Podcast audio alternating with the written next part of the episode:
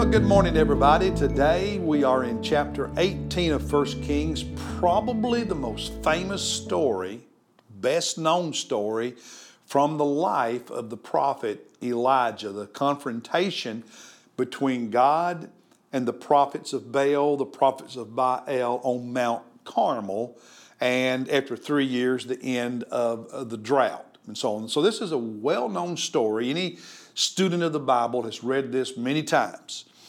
Um, but the confrontation between God and these false prophets on Mount Carmel, that is not what spoke to me this time. When I, when I was reading it, what really spoke to me was verse 10. Verse 10 of chapter 18. Now, the setting for verse 10 is that God uh, had told Elijah it was time for him to stop hiding from Ahab and go confront the king again. And um, Ahab, this wicked king, had a servant named Obadiah. Not Obadiah the prophet you find later in the Old Testament, but a man named Obadiah who was over Ahab's household. Think of him as a steward in the New Testament. We would read he, he would be a steward. So he was over Ahab's household. But even though Ahab and Jezebel was, were, were wicked, Obadiah was not. At the end of verse 3 says Obadiah feared the Lord greatly. So he was a man of God. And actually, when Jezebel had ordered the execution of God's prophets, uh, Obadiah had hidden and protected 100 of them, uh, providing them water and food. So he was a man of God. And um, Obadiah is out on an assignment given to him by King Ahab when, when Elijah walks up to him. So Elijah's on his way to confront Ahab again, and, and he bumps into Obadiah. And he tells Obadiah to go tell Ahab, I'm looking for him, okay, that Elijah is here.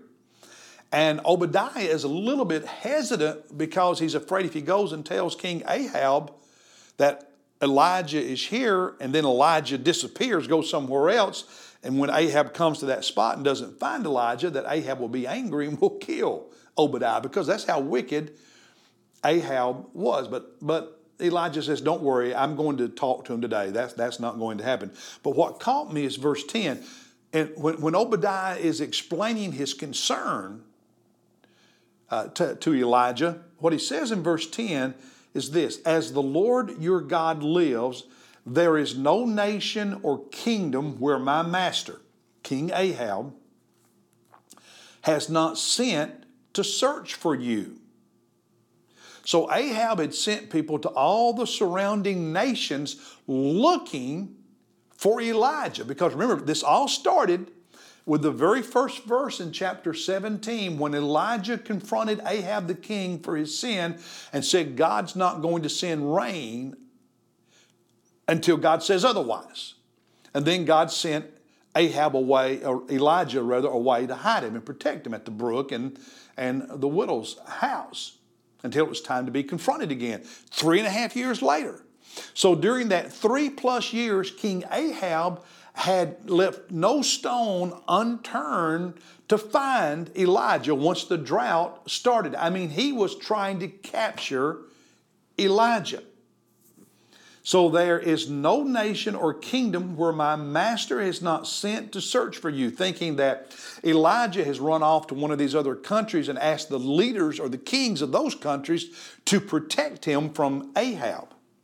And then Obadiah said in the middle of verse 10, and when they said, the kings, the leaders of these other countries, when they said, He is not here, He's not in our country, He's not in this city, he, Ahab, made the kingdom or nation swear that they could not find you. I mean, so, so here's the point. For over three years, Ahab had been searching everywhere and with intensity to find the prophet Elijah and had failed. Why? Why could he not find him? because God was hiding Elijah. And where did God hide Elijah? In those humble places we talked about uh, yesterday. Notice back in chapter 17, yesterday's reading, verse 2, after he confronted Ahab the first time, the word of the Lord came to him to Elijah, saying, Go away from here, turn eastward, and hide yourself by the brook of Cherith, which is east of the Jordan. God directed Elijah to go to that humble place and hide as a way of protecting him from Ahab, who was searching for him.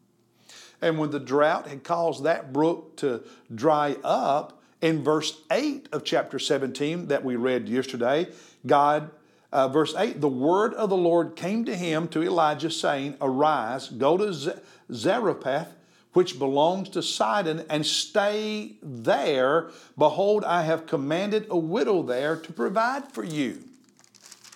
And that's where he stayed for the next, uh, however long the time period was. And then in chapter 18, verse 1, now it happened after many days, and we know that from chapter 17, verse 1 to chapter 18, verse 1, we know from the book of James, chapter 5, it was three and a half years. The word of the Lord came to Elijah in the third year, saying, Go, show yourself to Ahab, and I will send rain on the face of the earth. So, what's, what, what's the lesson? What, what spoke to my heart? Is that you know how yesterday we talked about sometimes God uses humble circumstances and, and humble people to accomplish his purpose. God was hiding uh, Elijah. God was hiding and protecting Elijah from this wicked king Ahab during these three and a half years of drought in that humble place and in that humble widow's house. See, God always knows what He's doing. Ahab was looking for him in the palaces of surrounding countries. That's not where God hid him. God knows what He's doing. Why would you ever be afraid to follow the, the, the, the directions and the instructions of God? See, sometimes God asks us to do things that other people think are silly. I mean, Ahab never expected Elijah to be living, hiding in some place like that. Sometimes people just think, why?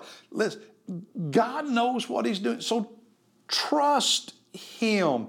God does not always do things the way people normally expect. But when God asks you to do something, you may not fully get it, but that's okay because God sees what you don't.